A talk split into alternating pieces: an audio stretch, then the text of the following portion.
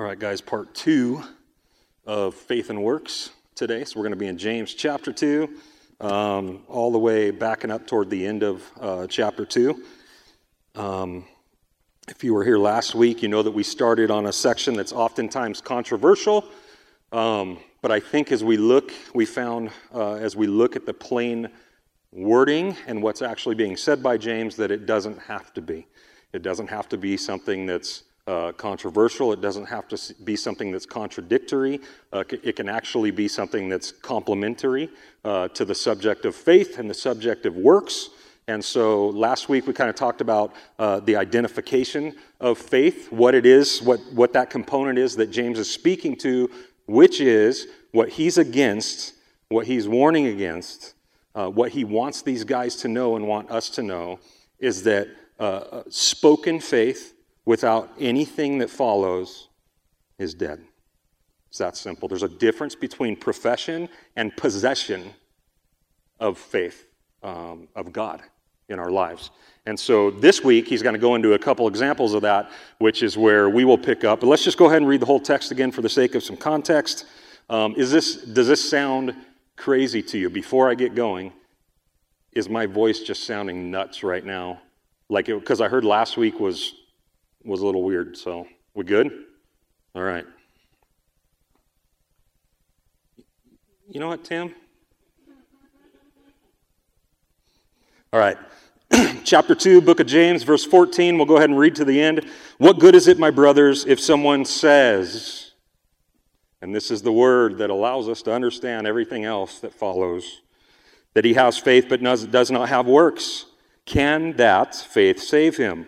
If a brother or sister is poorly clothed and lacking in daily food, and one of you says to them, Go in peace, be warm and filled, without giving them the things needed for the body, what good is that? So also faith by itself, if it does not have works, is dead.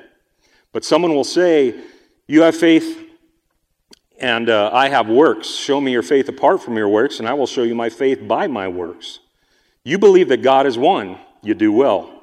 Even the demons believe and shudder. Do you want to be shown, and this is where we're going to pick up today, 20. Do you want to be shown, you foolish person, that faith apart from works is useless? Was not Abraham our father justified by works when he offered up his son Isaac on the altar?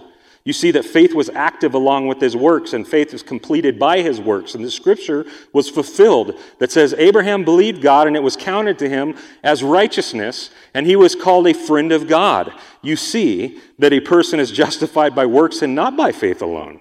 And in the same way, was not also Rahab the prostitute justified by works? When she received the messengers and sent them out by another way. For as the body apart from the spirit is dead, verse 26, so also faith apart from works is dead. And so here in uh, verse 20, he starts in on examples. He says, Do you want to be shown, you foolish person, that faith is apart from? So he's like starting to call these guys names now, right? Uh, James is like, this is one of the things with James that always looks kind of funny. Is, he almost seems like he can be a little bit hostile, but he's actually not really calling them uh, a name. Foolish just means empty. So he's not, it's not like he's saying you stupid people. Uh, he's just saying you empty people, which actually may be like saying you stupid people. I don't know. Maybe it's the same thing. Uh, but James is throwing that, that, down. And, and, and he says, You foolish person, which uh, sounds singular, but I think we, we, we, there's no reason for us to think that he's zeroing one person out, that he has his mind on one person in that congregation. It's just, uh, it's just a way to use the language. Uh, he's probably wanting each individual person that's hearing this letter being read right now to um, simply appropriate it to themselves, to consider themselves, to examine themselves in light of what he's talking about. And so uh, I believe uh, that's all that he's, he's doing there. And, and then he says, um, faith apart from works is useless. And, and, and useless, we all know what that means, right? It means that it does no good. Again, if, if we're talking about professing only or mouthing only or vocalizing something only, agreeing with something only, but none of that ever works itself, flows itself out of our lives, it is what? It is useless. It doesn't help us any. It doesn't help anyone around us any. And that's all he's saying. He's saying that that, that kind of faith alone is idle. like a car almost, right? You can have a car that's sitting there idling, but it ain't moving, it ain't going anywhere. And it's the same type of idea. What good is that car if you don't actually drive it, if it doesn't actually take you from point A to point B? Same type of concept here. Um, and, then, and then I want you to consider this. Um, if, if there is something if you're really trying to drive something home to somebody, if you're trying hard to convince them of, of something that they may not be getting, um, one of your best tactics is to take one of their heroes, one of the people that they look up to, as an example of what you're talking about. It's called manipulation. And, um, and, and I mean, after all, everyone wants to be like their hero, right? Uh, we all want to be like the people that we look up to. And so James does this. He busts out the Abraham card. And some of you are going to say, yeah, but he also busts out the Rahab card. Um, and never mind that. Uh, he, he busts out the Abraham one first. Okay? Um, and actually, it's interesting that out of all of the, the people and all the examples in the scriptures that James could have chose from, it's interesting that he chooses these two characters together and these two examples um, one which totally they look they totally look up to and memorialize, and one which they don't so much. Um, and why? I was sitting there thinking to myself about this. Why would he pull these two and, and stick them together? And, and I believe it's intentional to show them that it doesn't matter what kind of person, by worldly standards, holds faith and works. But what matters is that at the end of the day, our faith holds works. You following me? That faith and works are possessed is what, what matters. And that they could be possessed by the grace of God. Anybody, any kind of person can receive the gift of God, which is his son. Praise God, right, Tim? Like, that's the only reason I'm here, and most of you know you're here, is, is that is a gift of God to us. And a, a, lot of us weren't smart, a lot of us weren't wise, a lot of us weren't prominent people in the world, like it talks about in 1 Corinthians.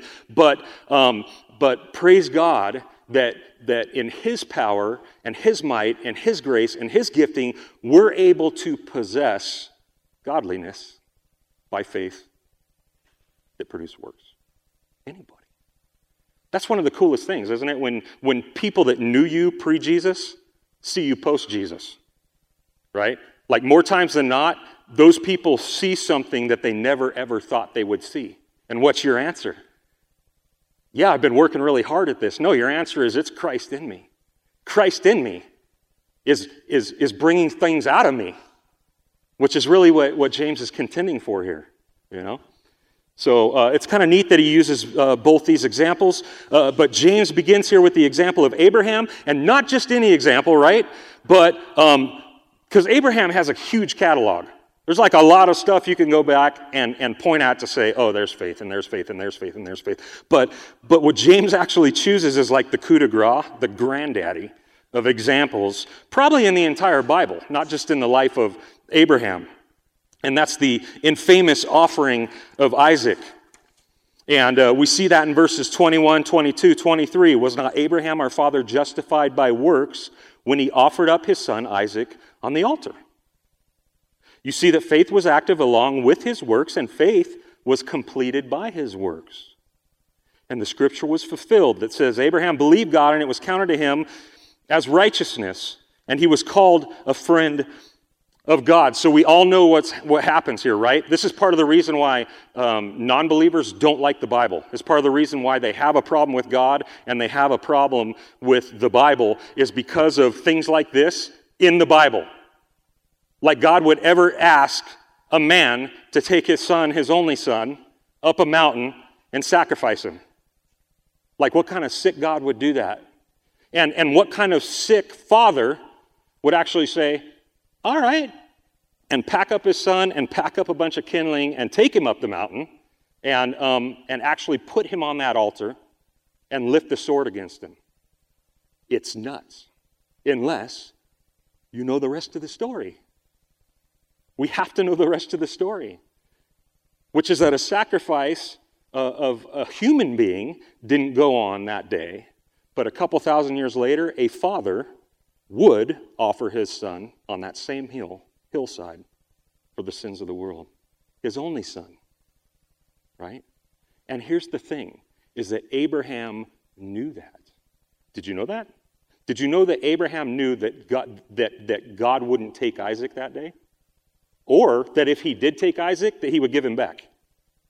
Because the writer uh, of the book of Hebrews tells us in chapter 11 that, that Isaac knew that even if God took, or Abraham knew that even if I, uh, God took Isaac that day, that he would resurrect him back to life, which actually happened a couple thousand years ago between a father and a son that was sacrificed on that hill, resurrected. And how did he know that? Here's why because a promise was made to Abraham that through his son, his only son, his real son, which is Isaac, the stars in the heavens, as many as you can count, as many as you can see, that's how much his offspring will be. See, there was faith there already. Abraham believed God that, that Isaac, no matter what, would go on to produce an offspring as numerous as the stars. And that's why that man was able to walk up the mountain that day with his son and a bundle of kindling, is because he knew either way God promised, and his promises are so. Faith. Pretty cool, huh? Um, Genesis 15 proves this, not that it really needs to be uh, proved to you uh, at this point, but if you go to Genesis 15 6, uh, we actually see. Um, we see this. It says, and he, Abraham, believed the Lord. Uh, this is after God came, took him outside, said, Look at the stars. This is how, how much the offspring will be of your son Isaac. And he, and, and he lived, uh, he, the Lord, counted it to him, Abraham, as righteousness. Abraham didn't do anything at that moment that the Lord counted it to him as righteousness. There was no works coming out of him. In fact, when was Abraham justified or de- declared righteous by God? Genesis 15, 6. We just saw it, right? Long before Abraham ever gave birth to Isaac, not that he did, but you know what I mean, uh, and uh, ever took that son up the mountain, which is what James is referring to as a work that justified him. He was justified before that by faith, long before Isaac ever existed. So, uh, pretty interesting stuff. Um, by faith, apart from any work, Abraham believed God. And here's the deal in this, guys. Um, our works do not and never can produce faith. We all agree? You're like, no, because I'm looking ahead at 24. Just listen to what's being said right now. Our faith can and will, uh, or our works do not and never can produce faith, but our faith can and will produce works if it is real. Now, let's go ahead and, and take a, a peek here at, at 24, um, because it's, uh, again, if you read your Bible by isolating scriptures, I guarantee you, as many times as you come up with something that's true, biblically true and intended, you will also come up with things that are false and erroneous. That's why the Bible isn't made up of one scripture, it's made up of many scriptures that, when put together and read together, give us truth. Okay? Um, having said that, context matters. And again, what's the context to this passage? It's not faith versus works, as if they're against each other. It's faith is the subject, and it's a faith that is an active faith, not a passive faith. So it's, it's not about lip service. That's the whole thing that, that James is arguing for here and, um, and speaking to. So, verse 24, um, he, he goes on to say, You see that a person is justified by works and, and not uh, by faith alone. And I, and I think we need to speak a little bit to that word justified because it's easy, uh, like I said, uh, for us to see that word and go, James must be using it the same way that Paul did. He must be speaking of the same thing that Paul was speaking of in the book of uh, Galatians, right? But just like many words in the English, the Greek also has words that, that that's meaning is determined by its usage. it's context. And if we don't acknowledge this reality, especially in a case like this, we're going to have a serious problem trusting our Bibles because there are many then blatant contradictions leading to error. Here's the difference. And I want you, because we can actually spend weeks on this. So I'm going to break it down. You're going to have to trust me, and you're going to have to go, uh, you know, do your homework. Paul uses the word justified in places like Galatians, Romans, in the sense of a permanent, positional state before God. James uses the word justified in the sense of an active confirmation or proving of that faith. These are two different things. So, our faith alone justifies us before God, right? And then the works that flow out of us justify the kind of faith we have. Does that make sense? Right. You guys are with me? Ephesians 2 8 and 9. You guys all know this one. For by grace you have been saved, just, which means justified, redeemed, made righteous through what? Faith. And this is not of your own doing. It is the gift of God, not a result of works, so that no one may boast, so that none of us can stand in the spotlight of our salvation and our justification, which we can do if it starts with our works, right? It's so that none of us can stand before God and say, I did this. I guarantee you, when, when, when, when the judgment goes down and the rolls are called and every individual stands before the Almighty God, there won't be one person uttering this. There won't be anybody who's accepted into heaven that will stand there and say, I did this, because their works produced it, because I was justified by my works and what I did. Now, we're justified by faith alone, in Christ alone, and if that's real, we get works with it. James isn't disagreeing with the rest of Scripture. He's actually protecting the reality that the faith that God gift, gifts us with will prove itself out, just like it did with Abraham. He moves next into uh, uh, Rahab, verse 25 uh, which says, And in the same way, was not also Rahab the prostitute justified by works when she received the messengers and sent them out by another way? If you don't know the story, here's the Reader, Reader's Digest version. You can find it in Joshua chapter 1, chapter 2. Um, where you have uh, Moses finally dies. He finally passes away because remember, they couldn't go and possess the land of promise until he passed away because he got in trouble. And we're actually going to talk about that in a minute. Um, and so they had to wait for him to die, and then uh, the rest of them were able to finally move in across the Jordan and um, take the land of promise, right? But the problem is that, that, that in their movement toward that land, and even when they got to that land, other people possessed it, right? So there was constantly battles. There were constantly wars that were going on. And here they are on, on, the, on the final leg of this long journey to possess the promised land. And they're looking across the river and they sent out a, a party of spies. They sent out a church party to kind of get the goods on what exactly they're dealing with over there. And so they go into this place, which was called Jericho. It was Jericho before the Israelites got in there um, and it had a king, and there were a people there. And they go to the local brothel, because I guess that's a good place for Israeli spies to hang out. I don't know. They, they go here. I guess they thought they would be safe there, and because nobody wants to, you know, obviously know who's there and who's not there. Uh, so they go there in secret, and, and they meet Rahab, who's an active prostitute at the time. I mean, that's what she's doing, right? Um, well, word immediately gets out to the king of Jericho and he's like, he sends immediately for Rahab and these men.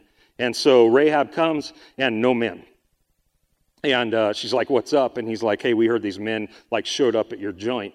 Uh, where are they at? Who are these people? What are you doing? And she's like, ah, they're already gone. Like they were in for a second and, and now they're gone. So then she goes back. She goes up onto the rooftop where she's hiding them and she, she figures out some kind of escape plan, some kind of mission impossible contraption to lower them off of the rooftop and get them out of there. And um, so she actually aids and embeds the enemy, right? And what it says there uh, in Joshua uh, chapter 2 is one of the things she looks at them in the eye and says as she's dropping them off the roof is, I know the Lord has given you this land. And my question is, how did she know that? Like, she's not One of them. She hadn't been traveling with them. Um, they, and, and if, as you go on and read in Joshua chapter 2, you find that the whole world has heard of this God of the Israelites, right? And some of them were scared, some of them were angry, some of them didn't care, but some people had faith. Some of them believed that this God is the one true God, the God of Israel. And Rahab was one of them. And because Rahab believed that God was giving them that land, she put her own life at risk to save theirs. Work because of her faith. Does that make sense? It's a good example.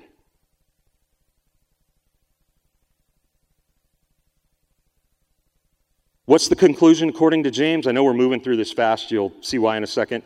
Uh, the closing argument by James here in this section, uh, verse 26 For as the body apart from the spirit is dead, so also faith apart from works is dead. That's the conclusion. Or, for as the body physically, apart from the spirit, which is our life force, is dead, so also faith, which is only spoken without works, which is action, is dead. That's basically what's being said here by James. That's the conclusion of everything that he's built here and talked about. So it, it's not, again, about what you profess, it's about what you possess. It's about what you actually have, what you actually own as a result of your profession that validates your profession. Right? And when you possess Jesus, the life giver, guess what comes out of you? Life. Life. When you, when you plant a plum tree, guess what's going to come out of the branches eventually? Right. Not apples, not pears, plums, because it's a plum tree. Right? It's the same way with our faith. When our faith is real and it's in Christ, the life giver, guess what's going to come out of us? Life.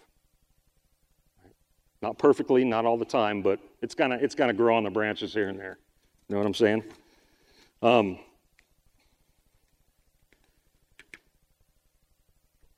now I'm completely off. Oh no, I'm not. We're good. Now I don't want to. I don't want to be quite quite done with the examples here because there's something that's that's super cool. I think um, that we find throughout scriptures that goes right along again with everything that James is focusing on right now. And what I want you to do, I want us to look real quick at possibly the greatest compilation or catalog of, of, of people that live by faith and works that's ever been compiled. Uh, so turn back a couple of pages to your left to Hebrews chapter 11. Go there. Does anyone know what Hebrews chapter 11 is known as? Does anyone know what the nickname is? I know Peggy's going to ask. Answer. Oh, Jordan's going. What is it, bro? Hall of Faith. We refer to Hebrews chapter 11 as the Hall of Faith, which kind of gives us this idea or this, this picture of, um, of walking through a museum that's, uh, that's dedicated, that's been erected and outfitted uh, for people of faith. And so that's really what chapter 11 of the book of Hebrews is it's a museum of men and women of the faith over time. All right? And um, what I want you to notice as we, as we scan this real quick, I want you to notice uh, or see if you notice a pattern. Okay? So I'm just going to scan different areas. You can, you can follow with me. Hebrews chapter 11, of course, we, we have to open it up the way that it's opened up. Faith is the assurance of things hoped for, the conviction of things not seen. For by it, the people of old received their commendation. Boom. Okay? That sets the table right there for everything that's about to come, okay? For the museum now. All right? Verse 4 By faith, Abel offered to God a more acceptable sacrifice than Cain, through which he was commended as righteous, God commending him by accepting his gift. Verse 7 by faith, Noah, being warned by God concerning events as yet unseen, in reverent fear constructed an ark for the saving of his household. Verse 8 By faith, Abraham obeyed when he was called to go up to a place that he was to receive as an inheritance, and he went out not knowing where he was going. Verse 9 By faith, he went to live in the land of promise, as in a foreign land, living in tents with Isaac and Jacob, heirs with him of the same promise. Verse 17 By faith, Abraham, when he was tested, offered up Isaac, and he who had received the promise, uh, the promises, was in the act of offering up his son, of whom it was said, Through Isaac shall your offspring be. And of course, we went through all this. Verse 23 By faith, Moses, when he was born, was hidden for three months by his parents, because they saw that the child was beautiful, and they were not afraid of the king's edict. Can I say it that way? We're doing it. Verse 24 By faith, Moses, when he was grown up, refused to be called the son of Pharaoh's daughter choosing rather to be mistreated with the people of God than to enjoy the fleeting pleasures of sin. Verse 30 By faith, the walls of Jericho fell down after they had been encircled for seven days. By faith, verse 31, Rahab the prostitute did not perish with those who were disobedient because she had given a friendly welcome to the spies. It goes on and on and on. Do you guys see any kind of pattern with, with each of those examples that we just now read through? Again, what do we refer to this chapter as? The hall of faith. We don't refer to it as the hall of works. And yet, every single example that we just read contains an example of works by these people of faith. The author of Hebrews' choice of faith examples largely depict the works of those who had faith. Why? Because they're inseparable. They're not different. They cannot be torn apart. They're not against each other. They're not even sometimes against each other. They're buddies. They go hand in hand. Where one exists, so does the other. Where faith is, so works will also be. That's what our Bibles teach us when we read it. That's what the examples and the characters in our Bibles teach us when we read it, right? Not because works produce faith, but because faith produces works. What a great list of people here, by the way. I, I, um, I would strongly encourage you guys to take a walk through the entire museum um, one of these days. It's really good that the, the author here has compiled for us and, and put on display. So, what I want to do now is I want to just close with a couple of practical helps on the subject of faith and works. Because I think, again, that, that we can, isolating something like what James just get, gave us, we can like do some serious damage with ourselves and with others as Christians if we don't keep it in its proper context. And so I want us to just consider a couple practical things. And the first one is this don't be reckless with your fruit inspector, badge. Don't be reckless. Right? Because James is implying in this passage that we can look at ourselves and we can look at other Christians to see evidence of faith, which is true, right? But here's the catch we must also understand that our examination of ourselves, as well as others, has its limitations. It has its limitations. Oftentimes, the kind of works that accompany faith go well beyond what we're able to detect and judge through the little tiny imperfect microscope that we all walk around with to judge them by, right? We're all imperfect, we're all finite with our judgment calls. Amen? Or is there anyone here who knows how to judge right all the time? Didn't think so. We often judge things wrong, and we often judge the wrong things. Right? Just because, according to James, we can view evidences of faith and works doesn't mean that we judge them always in truth and in scope. How many of you have ever had a bad day? And I'm not talking about what other people did to you. I'm talking about you. Anyone ever been off their game? How many of you have ever had a bad week? How many of you have ever had a bad season in your Christian life? of life. What if that's the place that I examine you in and judge you according to? Right? What would be my conclusion? On the other side of this coin, how many of you have come across very good people that have no idea who Jesus is in this world. People who are dedicating themselves to selfless acts of service to others. People that put you and I as Christians to shame in the way that they live their life. What would your evaluation of that person be? Right? We need to be super careful with the way that we wield our judgment according to works or non works. All right? I don't think that's the, the main point of what James is trying to get across to us. And so we should be super careful. Um, the point is this our judgment and our evaluation of people's works are limited and fallible, so we need to be really careful. We need to be really careful. Um, what's the saying? hindsight's 2020, right?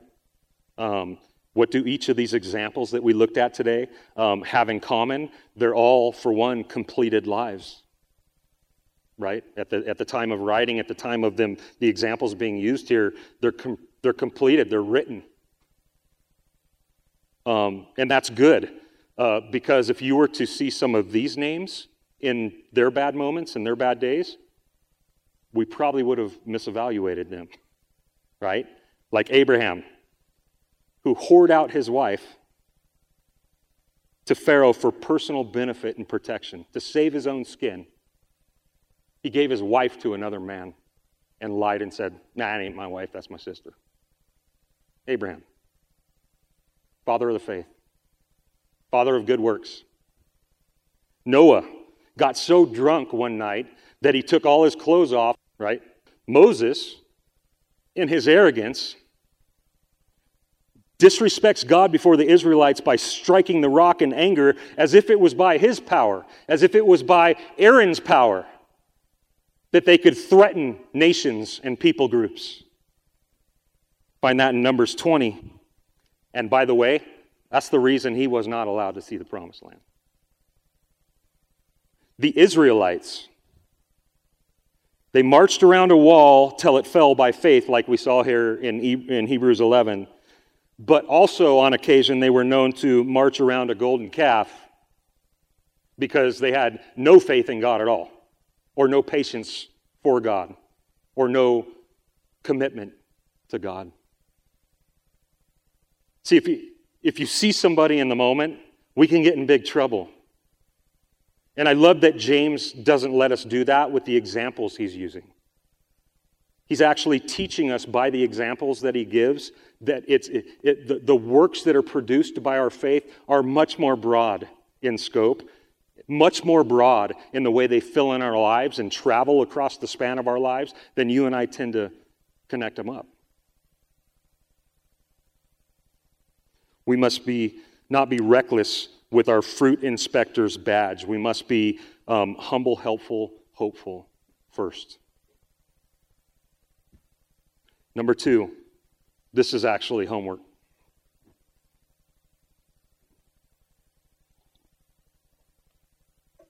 Create a list. Create a list not so much of good acts that you have performed but of life changing decisions you have made as a result of faith in God. You guys understand the difference? So, not just, not just moments of morality, like you helped a lady across the street, or you picked up a hitchhiker, or, um, or, or you even gave your coat uh, uh, to, to someone who was cold, like James talked about earlier. But, but make a list of life, life changing decisions that you have made as a result of your faith in God. This is what really James is shooting at here life choices and life decisions, um, more than just the moment of morality, um, as we spoke to um, just a minute ago. Um, and I, I thought about this. I sat down and I thought, well, if I'm given homework, I got to be obviously like think about this and be the first one to actually do it. And there were two, there were two of them that, that immediately came to mind when me and Carrie were younger, we were on, I think, uh, Ty was being born. We had just had Ty, so our third child. And uh, our, our older two children were getting ready to go to school, like the school thing was about to happen. My wife had a good job. It was a solid job. It was a secure job. It was good pay. It was benefits. It was all those things um, that we, we put at the top of the pyramid, right? And I had just bought this chimney business, um, which was completely seasonal, completely unknown. I had no idea what I was doing. Like there was nothing secure at all about what I had just gotten into. And the Lord at this, this time had come to kind of both of us and said, I don't want you sending your kids off to school. Um, uh, I don't want someone else raising them by babysitting them every day anymore. Um, we have responsibility um, to uh, raise our kids in life and educate our kids. And, and we're going to make this call. And we talked to some other godly people, our pastor at the time. None of it added up on paper. None of it made any sense because what we were saying is she's going to quit her job. The only thing that gave us security, my wife was going to was going to quit. And there was, there was, there was nothing ahead of, ahead of us that we could put our finger on and say, we're going to be okay. Nothing. But we did it. And the reason why we did it is because we believed the promises of God with us as parents to our kids. We believed that, that this is what He would really want above us being healthy, wealthy, wise, secure, right? And so we did it by faith. Um, and it changed things. It was one of the hardest things that we ever did. And we struggled, you know what I mean? We struggled for years, but it didn't matter because God proved to honor our decision. We never, ever had to sleep out on a street corner. We never didn't have food in our cupboards, right? And we got to raise our kids and have wonderful, wonderful um, relationships and times with our kids that, that we would never have been able to get back. We, we took on the responsibility that God wanted us to parent our kids, and we trusted Him in it, and He proved to be faithful in it, right? So that, that was a life changing decision based on faith that took a work. It took works, right? Works came out of it, but, but because we believed. That was a life changing decision due to our faith with God. The other one that was obvious is when we planted this place, when we planted not the Lapine one, but the door 10 years ago. Because I was a, a fairly young guy. I know you wouldn't know it by looking at me now, but um, I'm like the president when he goes into office, and then you see him like two years later, you know, like just beat up and jacked up and like aged 20 years. But um, anyway, when we went to plant that, we had nothing. We had no Antioch. We had no treasure chest of money. We had no mothership.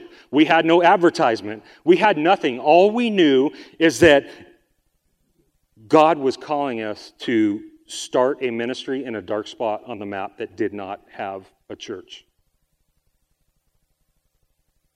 The first four years of that, the pastors that were there, none of them took a dime. In fact, we were the ones that actually made sure that the light stayed on every week. The pastors were actually the ones paying into the box. And I'm not telling you any of this, obviously, to boast. I'm telling you again for the point of there is life cha- there was a life changing uh, decision that had to happen based upon faith. If we did not have faith in God that He was going to do this thing, there is no way that we would have stepped out and done this. We were losing money by doing this. All of us worked real jobs. We were all bivocational at the time, right? So it wasn't about how secure can we be, what does our safety net look like, what's my future going to look like. No, it was just like, God, you're actually inviting us to the ball. Like, I'm happy to be here. It was like Willy Wonka, you know, handing you a bar with the golden ticket. Like I, like I get to go to the factory. You know what I mean? It wasn't about like what I get. It wasn't about that. It was just that we were just so blown away that God would allow us into the factory to work for Him, to do something for Him. And none of it made any sense on paper when we did it. None of it. People on the outside would have looked at what we were doing at that time and said, that's just not a very smart life decision. And it's like, unless you believe God's true, unless you believe God's real, unless you believe that God matters in this life more than anything else in this life, then yeah, it's pretty stupid. Make a list of the life changing decisions that you've made as a result of your faith in God. And see what you come up with. See what you come up with. Um, and then finally, uh, the last thing I want to make sure that we know loud and clear is that we need to rely daily on the necessity that Jesus is our greatest work. Jesus is our greatest work every time. There is no competition here.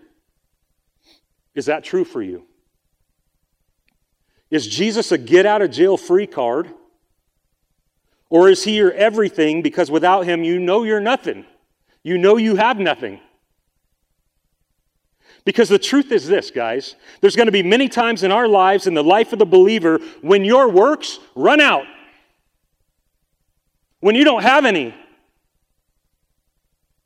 where they will not be evident, where they will not be strong, they will not be found, when you have none to see and other people have none to see when they look at you. When you're an absolute mess and you know it. When there's no gas that's left in the tank, then what? Then where do you go? Then what do you do? What does that mean?